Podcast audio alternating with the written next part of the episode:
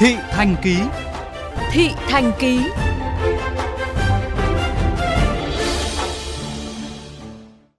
Thưa quý vị và các bạn, nhiều tháng, thậm chí là gần năm nay, cả bệnh viện lẫn bệnh nhân ở các địa phương phía Nam vẫn đang kêu trời vì thiếu thuốc và vật tư y tế.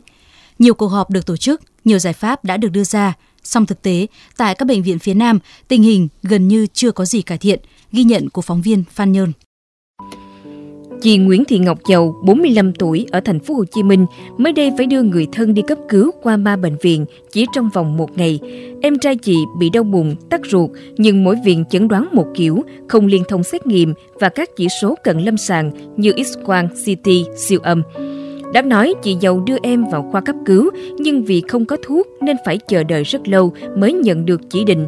Chị giàu nhớ lại. Vô cấp cứu xong rồi cái uh, bác sĩ mới uh, nói là kêu tôi chứ uh, chị đi uh, mua mấy cái loại thuốc này đó rồi cái uh, đưa cho tôi mấy cái phiếu. Đưa cho tôi mấy cái phiếu là tới cái uh, tiệm uh, túi uh, tới có bảy thuốc. Rồi mới mua mua xong rồi vô nó mới uh, làm. Trong khi uh, cái phòng cấp cứu là, là đương nhiên là lúc nào cũng phải có sẵn để cấp cứu cho người ta. Mà cái này phải cái cái cái người bệnh phải chờ chịu đau mà mà phải chờ.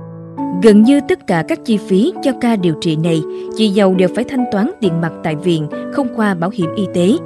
Theo khảo sát của phóng viên VOV Giao thông, tình trạng thiếu thuốc vẫn đang diễn ra tại nhiều bệnh viện phía Nam, dẫn đến tình cảnh dở khóc dở miếu, đặc biệt là với ca chấn thương cần phẫu thuật.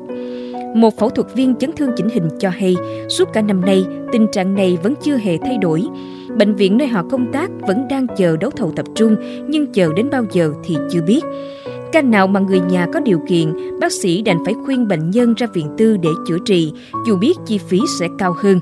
Nhiều cuộc giao ban ở khoa, bác sĩ nhìn chồng bệnh án rồi nhìn nhau do không có đồ để mổ. Bệnh viện anh là là một thời gian dài là là không có những cái khung, khung cố định ngoài để mổ cho mấy cái bệnh nhân mà bị gãy hở luôn á. Rồi mà chỉ có mấy cái đinh cái nè mấy ngóc bắt vô thôi. Tụi anh nói quá trời nói trời bây giờ nói nói gì nói, làm gì làm phải có mấy cái cố định hoài như vậy để mổ cho bệnh nhân chứ ít ra mới đó đâu có bao nhiêu tiền đâu mà kêu hết hậu. Mấy tháng trời luôn rồi làm cấp cứu không có đồ để mổ luôn vô cắt lọc bỏ bột cắt lọc bỏ bột không. Vừa qua, Hội đồng nhân dân thành phố Hồ Chí Minh đã làm việc với nhiều bệnh viện tuyến cơ sở của thành phố để tháo gỡ khó khăn trong công tác khám chữa bệnh. Có bệnh viện phải thường xuyên phun xịt khử khuẩn nên máy vi tính, máy lạnh, máy thở, máy điện tim hư hao. Có nơi khoa cấp cứu của bệnh viện hạng nhất thành phố mà máy tính gần như tan đát. Nhân viên y tế không có phim để làm x-quang.